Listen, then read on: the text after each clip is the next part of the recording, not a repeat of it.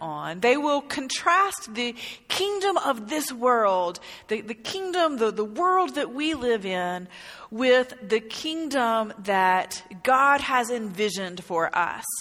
And the question that we will ask over and over and over again is which kingdom are you following? And um, again, as Jeff said earlier, it's just some crazy times that we are living in these days. And I think it becomes even more important for us to stay grounded in the example and the teachings of Jesus Christ. And this series will help us draw that distinction between what is so clearly of this world and what is not. What is of God's kingdom, of of the kingdom of heaven that Jesus so wants us to live into fully. So today we begin to piece together these distinctions, to compare and contrast these kingdoms by listening to a parable about mixing the old with things that are new. So from Luke chapter 5, verses 36 through 39, we have the parable of the wine and the wineskins. Then Jesus told them a parable. No one tears a patch from a new garment to patch an old garment. Otherwise, the new garment would be ruined, and the new patch wouldn't match the old garment. Nobody pours new wine into old wineskins. If they did, the new wine would burst the wineskins, the wine would spill, and the wineskins would be ruined. Instead, New wine must be put into new wineskins. No one who drinks a well aged wine wants new wine, but says the well aged wine is better. This is God's word for all of us, God's children. In my mom's house, uh, old house where she used to live, there was a hook that she had attached above the dish drain. And on that hook, it was like a cup hook, she then attached a clip, a plastic clip that you would use to clip like a bag of potato chips. And from that clip, almost every time I entered the house, there would be plastic Ziploc bags that she had washed in order to reuse. And I'm not talking like just one rewashing and reusing. These bags were well washed and well used. I wonder, are you the kind of person that tosses a used Ziploc bag in the trash? Or do you rewash it and reuse it over and over? Now, this practice kind of drove me a little crazy, and I have ended up uh, finding a happy medium. I found rewashable, reusable plastic Ziploc bags. They're like thick and sturdy and not meant to be thrown away, and that makes me feel a little bit better. Because there were times when I would look and think, oh my gosh, these have seen better days. It is time to toss because my mom could get more mileage out of a plastic bag than anyone I knew. Although I don't think, no, I know, they never held wine in them. And thank goodness plastic has a better reuse life than uh, old animal skins. But the parable that we're ta- parables in general that we're talking about that Jesus uses has a couple of things that I think are helpful for us to remember as we delve into this teaching tool that Jesus used. That first of all, they are riddles or lessons that are meant to compare and contrast and to use metaphor in order to, to have that nugget of learning to teach us something. And they are a way of, and this was what Jesus used so beautifully, they're a way of taking a complex truth, an idea that's multifaceted, but using simple images, everyday, common images, and words would convey a tricky, complex, interesting message. And a lot of times he used uh, farming, the, the agrarian world that Jesus was so a part of during his time. And even though parables weren't a new tool, he used them in a, a clever new way that no other rabbi of his time had been using parables. And his parables about the kingdom often, often talked about things that were already happening, They were already taking place, they just weren't perfected. And I think this is really important for us to be mindful of. We're not talking about some, some future time that's so far away and so inconceivable that we just you know, live our life now and wonder or hope that it will happen sometime. Because Jesus has come, this kingdom has already broken into this world, our world, in this time, in our time. And he is continuing to try and help us live more fully into that kingdom. Um, by by by looking at the here and now while anticipating the future. And then, as always, just as a reminder, his stories were very disruptive and sometimes disturbing. They always turned things upside down. They went against the mental models of how things were supposed to be. And for some people, that can drive them crazy. So the parables can be a bit frustrating or disturbing, disruptive. So get ready, because here we go again. What can we learn then specifically from this parable about the wine and the wineskins and the, the garment? It's a familiar parable, and I'm sure you know this by now, but, but let me remind us why it was problematic to put new wine in old wineskins.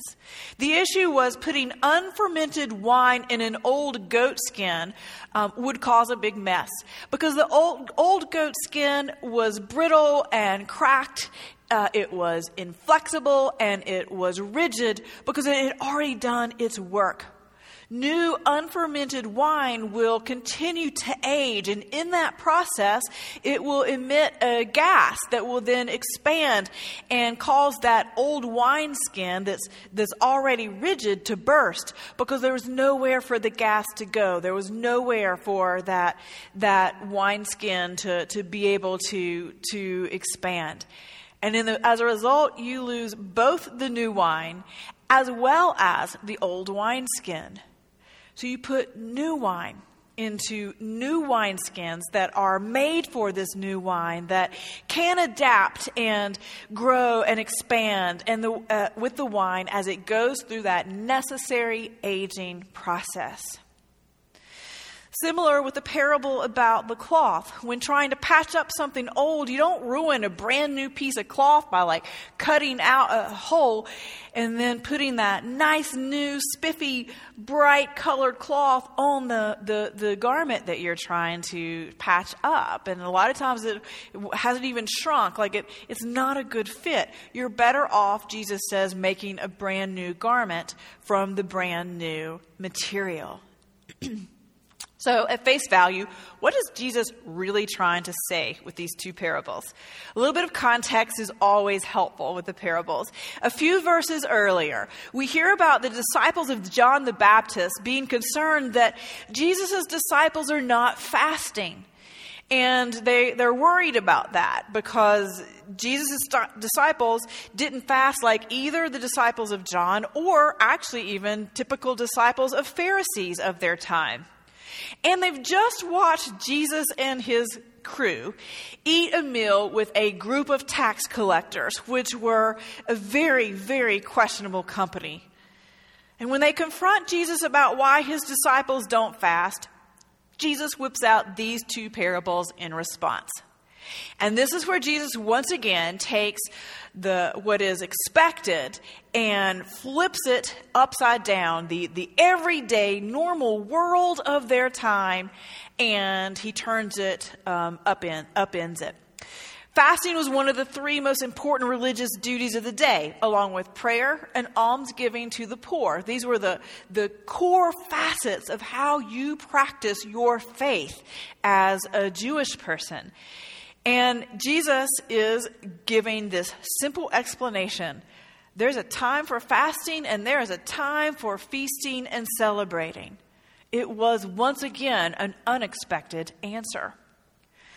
To that end, Jesus is not necessarily being critical of old wineskins. And this is important to hear throughout this whole um, message and this whole studying of this story.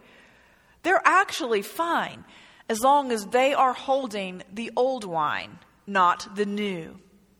So, if we're clarifying what Jesus is actually saying here, it's important for us to be able to distinguish the difference between the wine and the wineskins. This is really, really an important distinction that we've got to hold. Because the most important thing is the wine itself. We can't lose sight of that. The wine is what is precious, the wine is what we want to take care of. But the container it's in matters. It needs to match the content.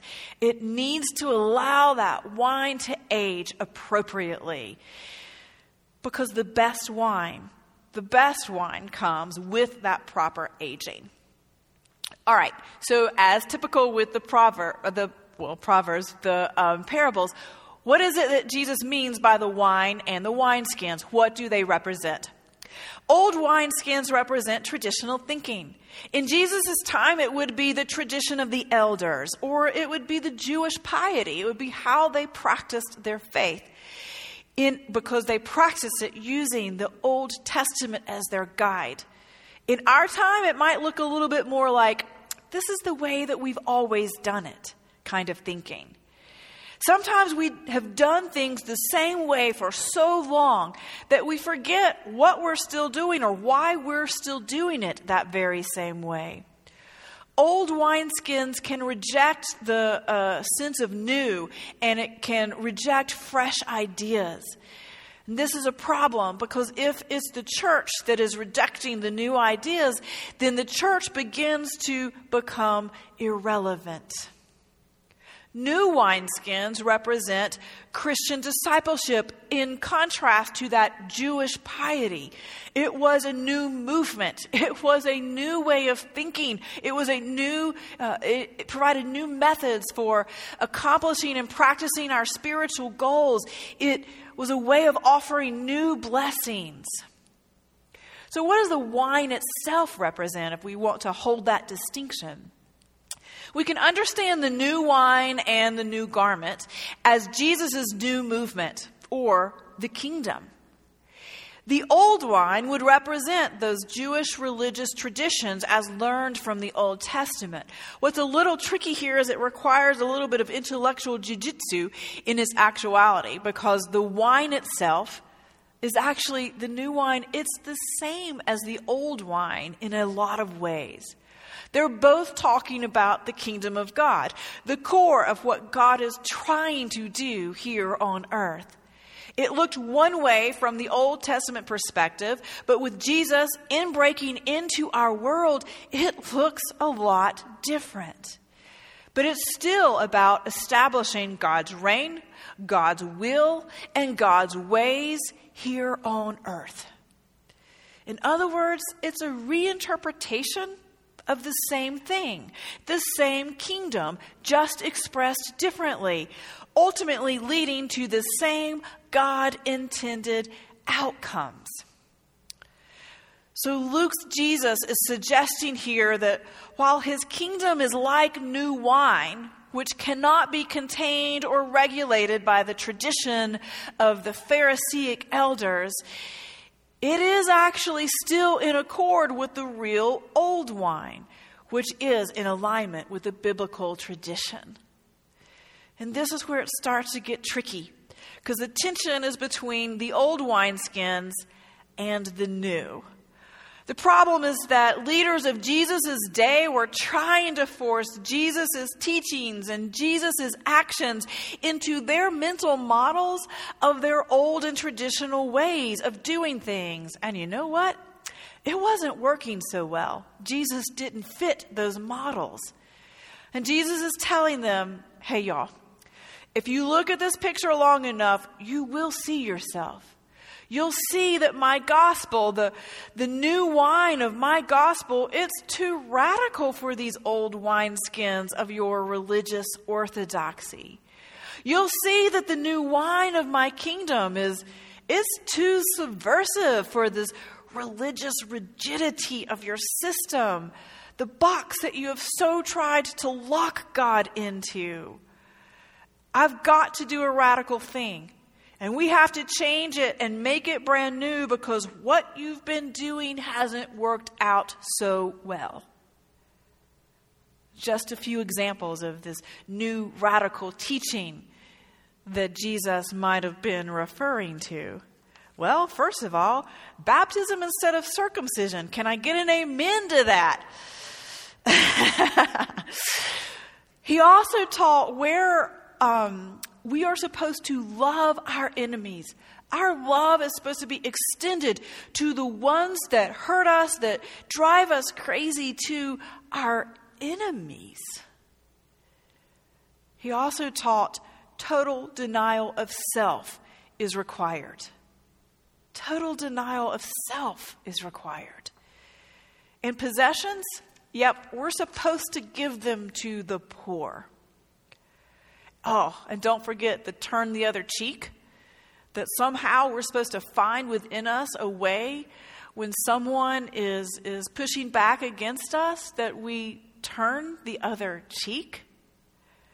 Oh, yeah, and what about live by the spirit of the law, not the letter of the law? That one drove people crazy, particularly the Pharisees. What's going on here is that the Holy Spirit is working in the midst of this kingdom that Jesus is trying to break in once again into the world. And as the Holy Spirit moves, it's the one that is creating this release of these gases in the fermenting process of trying to perfect our will and our ways. In other words, the Holy Spirit needs space to work. Thus, the need for the new wineskins to receive Jesus' teachings, to let them grow and expand within each one of us. But here's the bottom line as we understand Jesus' teaching, we see that Jesus is doing a new thing, both in our church, in our midst, in our hearts. And if in fact Jesus enters our life, enters our heart, then nothing else can be the same. It just can't be as it was before. We have to figure out how to create some symbolic new wineskins in our heart, or we will be just like those Pharisees, trying to force Jesus' transforming power in our lives into this tiny box that will not give him room to actually do the transformation within us he's longing for. And for some of us, that is scary to hear. This story brings with it both a threat and a promise. And we have to be able to hear and discern the difference. Jesus may very well be breaking down boundaries that we were desperately trying to hold in place. And this can feel like a threat, especially if we hate change. Yet, this boundary smashing Jesus is our only hope of deliverance from all that holds us captive and this is the promise we find in this story. And, church, we have been forced into a new time and a new way of doing things this past year. And now more than ever, we have to be comfortable to find new wineskins to hold the movement of the Holy Spirit in our midst, or we will crack and break. The old wineskins of ministry from even a year ago are just that. They're old. They're old. And it's crazy for me to even be saying less than a year ago our ways of doing ministry are old and some of them outdated. As we come out of this time of COVID, praise be to God because we are, we are going to be coming out of this time of COVID. Please, please, please don't force everything back into the expectations of life in ministry as it was pre COVID. There are so many opportunities that now have opened up that have have in light speed kind of expedited the way we can and must do church. just this live stream is a gift in the way that it allows us to reach people who would not even be near us geographically or as life has continued to happen, would not necessarily be in this space on Sunday mornings. But we can still connect and reach and help you worship in spite of that change in time and space or a new use of time and space. And technology, it is allowing us to do discipleship in ways that we really hadn't seriously explored before. It has caused us to rethink what is community? What does community look like? And, and how does it work and function? There are so many opportunities that will come out of this that I pray that we can hang on to. Because, children of God, we must find ways to adapt our own spiritual, uh, our own personal spirits, as well as our church community in this movement that God, in our very midst, is in the process of doing. In this crazy new world, if we don't figure out how to adapt, then we will crack and break and we'll spill all of this precious new Holy Spirit possibility out onto the ground instead of letting it transform our hearts and the hearts of others. So let me close with this final point. The blessing and the good news is in all of this that Jesus is not, not, not rejecting the old way of doing things. This story is not about judging and condemning who's right, who's wrong, what's old, what's new. It's about understanding how God works generation after generation. Y'all, God is the most adaptive being in the world. God figures out new ways of showing us the kingdom of God. And as verse 39 says, the well aged wine is, in fact, the best. But in order for God's wine to age well, it has to be placed in the correct container when it's new in order to allow it to age properly. So old wineskins have done their job because at one time or another, they were new wineskins holding new wine. Y'all, those of us that are getting older, we know what that means. we once can imagine that new wine and those new wineskins, but in properly aging that kingdom wine, then it begins to, to come into full fruition. Then it begins to become its more perfected self as it transforms into that aged wine. With each new batch of new wine, with each new iteration of what God's kingdom looks like, we need new wineskins or new methods of communicating and new ways of demonstrating God's kingdom so that new message can grow and expand and impact and connect with each new generation. So, will you join me in being open to this latest batch of God's kingdom wine? And will you help me find the best new containers to hold it, to take care of it, so we don't spill it onto the ground and lose it? Because I don't want to waste a drop. So instead of saying, This is how we've always done it, maybe we say, God, what do you have in store for us next? Because believe me, God is weaving a new bolt of cloth, and God is preparing a new batch of wine for us as we speak. And if the kingdom of God is like new wine, then how will we choose to receive it? Amen.